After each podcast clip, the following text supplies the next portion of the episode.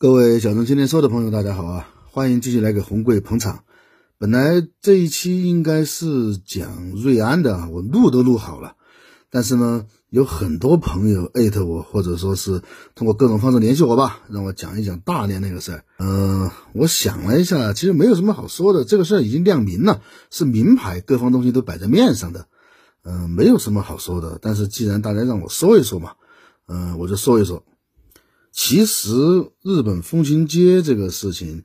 大连不是首创啊，在其他的地方都有，比如说在徐州，对，听我的口型啊，徐州，嗯，也有一个，只不过那个比较小，没有引起什么争议，因为小嘛，就那么一条街。为什么大连这个会引起这么大的争议呢？因为它投资太大了，据说投了六十个亿啊，建了一个，呃，是亚洲最大还是世界最大的？我觉得亚洲最大应该就是世界最大吧。呃，一个日本风情街，所以引起了这么大的争论。网上各种说法已经说得很明了了，所以我不打算多讲这个大连日本风情街的事儿。呃，但是这个事儿为什么我想说呢？因为它突然让我想到了一桩往事啊，一桩十年前的发生在东北的往事。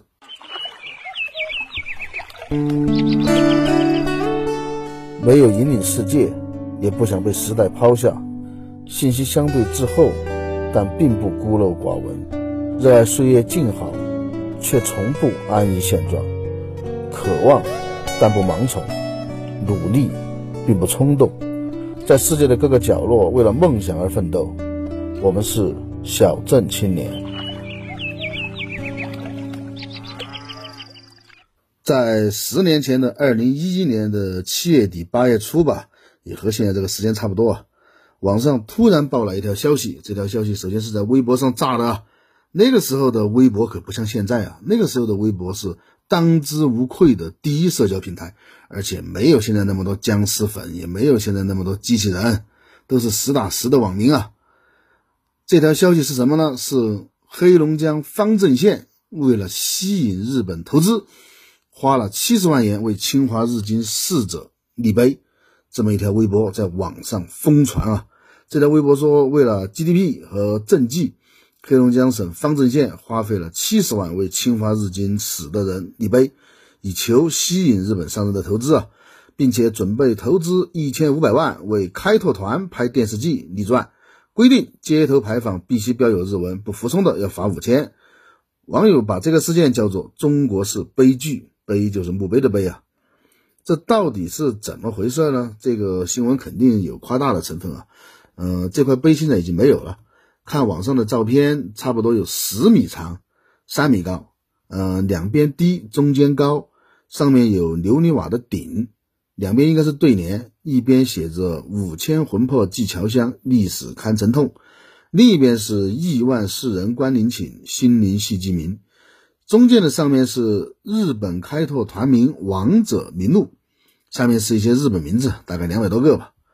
为什么方正县会有这么一块碑呢？这是因为方正县是一个在东北非常非常特殊的地方，它是东北唯一的侨乡，华侨的侨啊，侨乡。东南沿海很多的侨乡啊，但东北就这么一个，为什么呢？让我们从头说起啊。嗯，要说鬼子对东北的想法，其实不是一天两天了。早在清朝末年的时候，大概一九零几年的时候啊，就开始组织少量的国内的农民移民东北，只要愿意去的，就给大片大片的土地啊，并且还可以领到工资和口粮来保证基本的生活。一开始他只是试验性质的移民，这些人到东北之后，用很低的价格强行从中国人手中买下了大片大片的良田啊。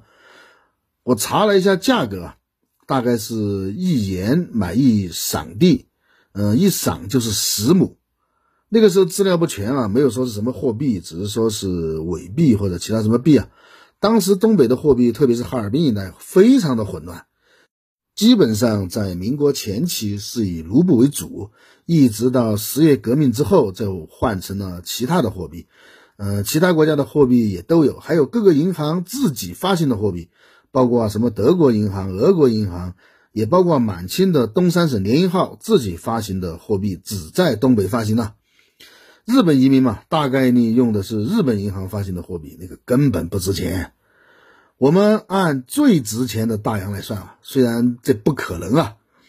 大洋在最值钱的时候，一块大洋可以买到差不多四十斤大米，四十斤大米换十亩地，这个价钱简直就是明抢啊！何况要的还都是好地。要说明一下，绝对没有四十斤大米啊！我是按最值钱的货币、最值钱的时候算的。日本人不可能有这么有良心，他就没有良心。到一九一四年开始，由满铁接手了这项工作。满铁可能很多人不是很熟悉啊。满铁的全名叫南满洲铁道株式会社，它名义上是一个半官方的企业经营铁路的，但是实际上啊，它是一个怪物。是日本在中国的一个集军事化组织、间谍机构、领事馆的部分职能等等权力于一身的组织，其实就是为侵略中国做准备、打前站的这么一个机构。满铁接手之后，就从实验性质的移民变成了成规模的武装移民。满铁有针对性的选择退役的军人，特别是从满铁退役的军人。对，满铁是有军队的，因为了解东北嘛，这些人成建制的。带着武器来到东北，而且都带着全家人啊，开始撕破了最后一层伪装，直接明抢了。通常是看中哪个村呢，就宣布那个地方有土匪是危险区，然后把村民全部赶走，直接把土地连房屋全部抢占。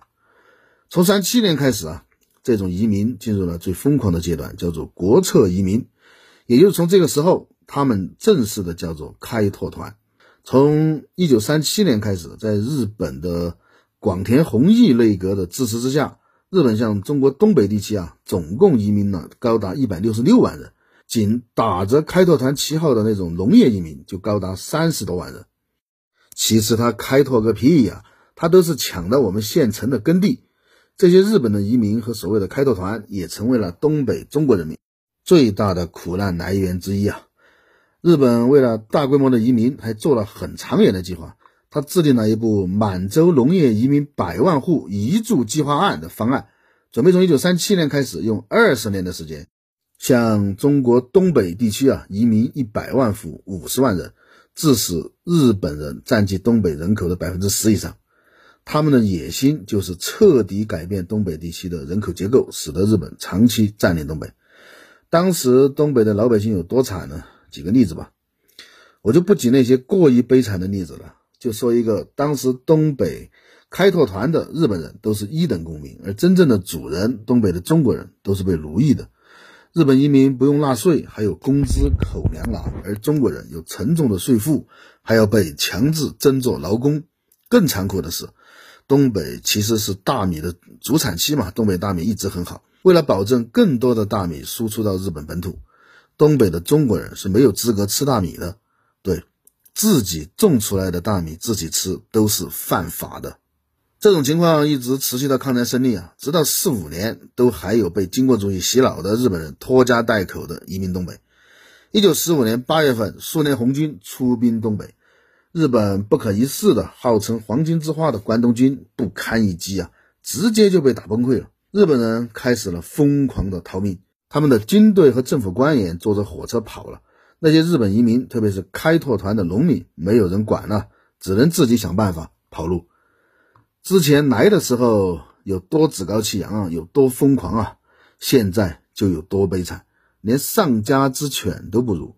因为深受军国主义洗脑太深嘛，有很多的开拓团的人集体自杀，还有一些开拓团自己杀掉妇孺，准备易碎。其中有一些遭到了当年被欺负的东北当地人的报复，绝大部分开始逃命。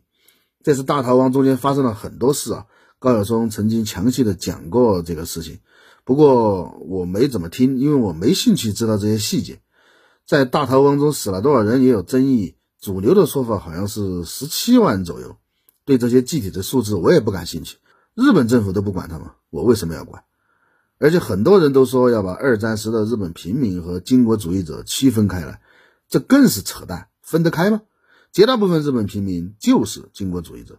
举个简单的例子啊，在当年日本会进行这样一种教育：一个日本老师在课堂上对他的日本学生拿出两个苹果，一个又红又大又饱满，一个又轻又小又瘦，然后问班上的同学喜欢哪个苹果，肯定是大苹果呀。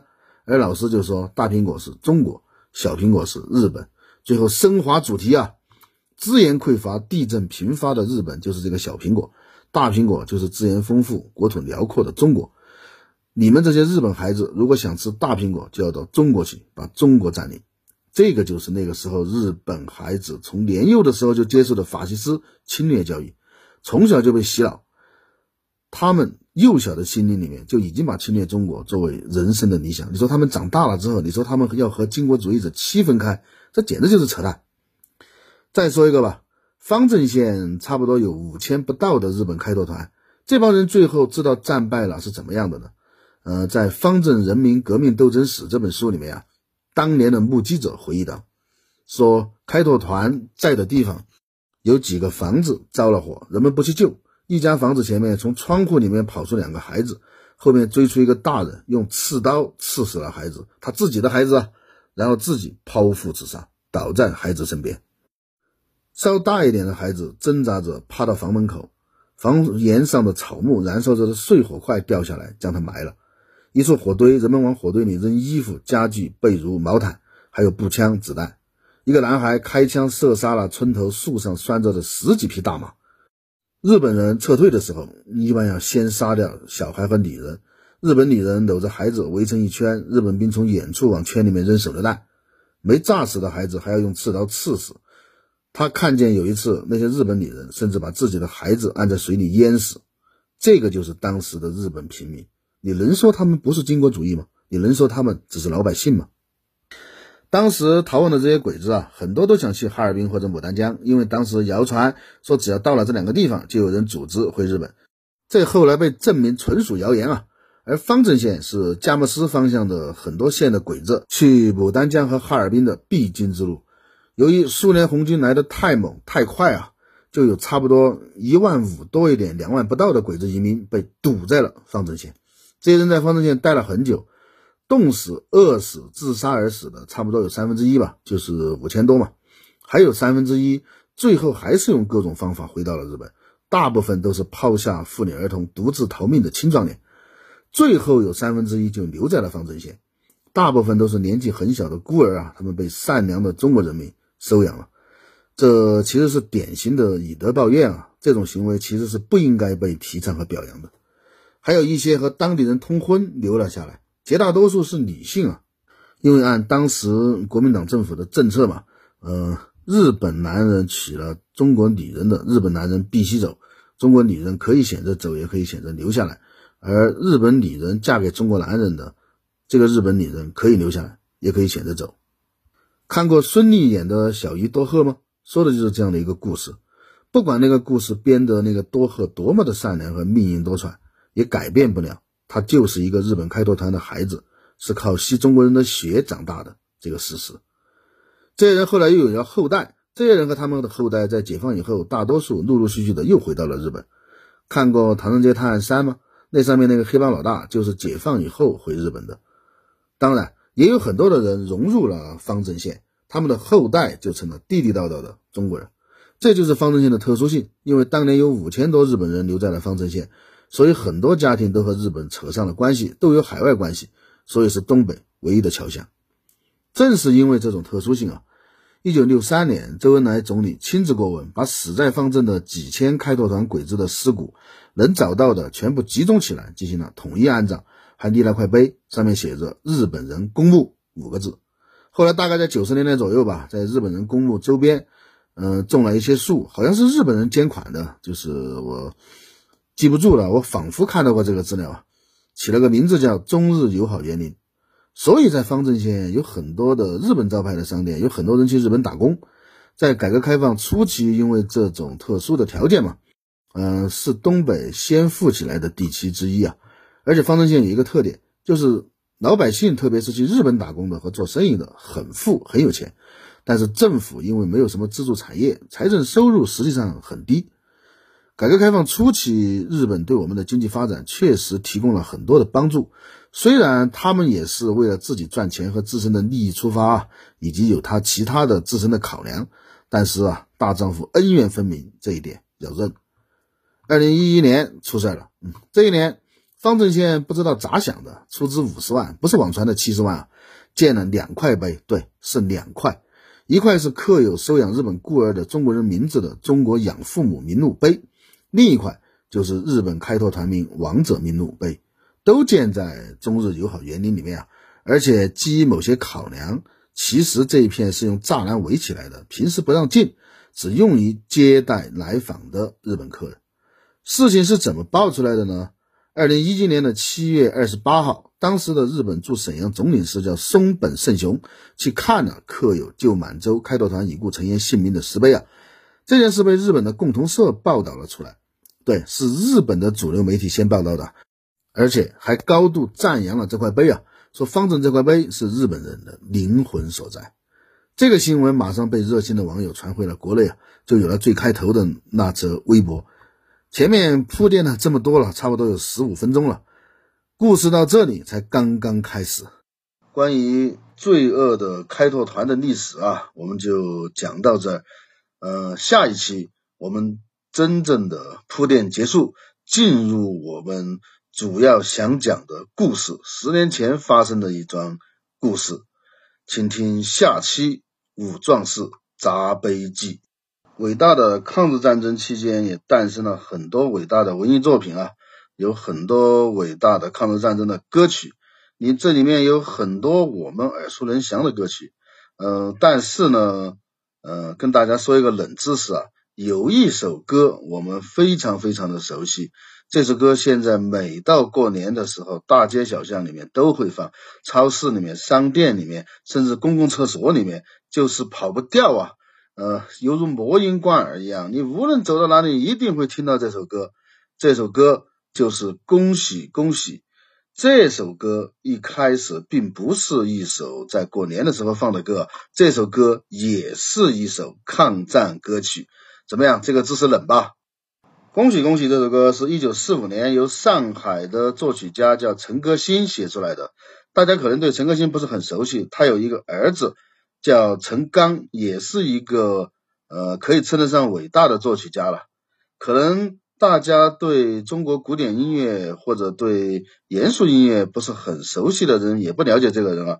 呃，我说一下，这个人的作品里面有一个这个作品。就足以把它推上伟大两个字。这个作品叫《小提琴协奏曲》，梁山伯与祝英台。好，回过头来说，恭喜恭喜这首歌啊！这首歌一九四五年的版本，并不像现在我们听到的那么欢快，那么愉悦。那个时候虽然是庆祝抗战胜利嘛，但是经过十四年的战争，大家都已经疲惫不堪，所以一九四五年的那个版本听上去是有一种如释重负啊，终于结束了。可是结束了之后，就是将来的日子还是要过的，那种发自内心的那种欢喜，但是呢，又是有一种疲惫在里面。我给大家找到了这个版本，一九四五年由姚敏、姚丽两兄妹演唱的，姚明当时被称为银嗓子啊，这个版本大家听一下。你想和红贵交流的话，可以加红贵的私人微信号“小镇青年红贵”的拼音首字母 xzqnhg，这是红贵的私人微信号。也可以到我们的官方微博“小镇青年”搜索找我。当然，我非常非常希望你们能在节目后方直接留言，然后给我增加一点人气啊！今天就到这，我们下次再说。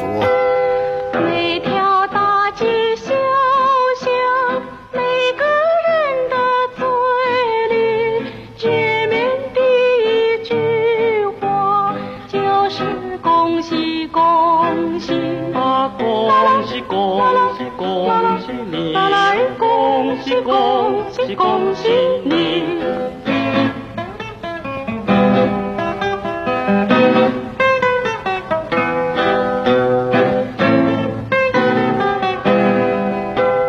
冬天已到尽头，正是好的消息。温暖的春风就要吹醒大地。恭喜恭喜！喜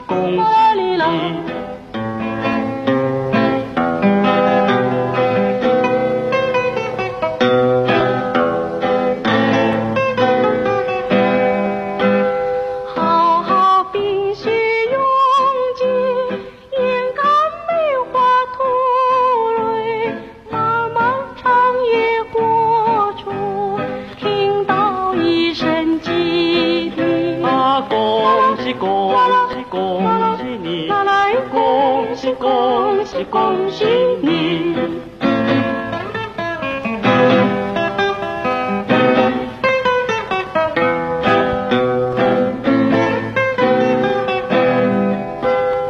经过多少困难，历经多少磨练，多少心儿盼望，盼望春的消息。啦？啦恭喜恭喜恭喜你呀！啦？啦？恭喜恭喜恭喜你。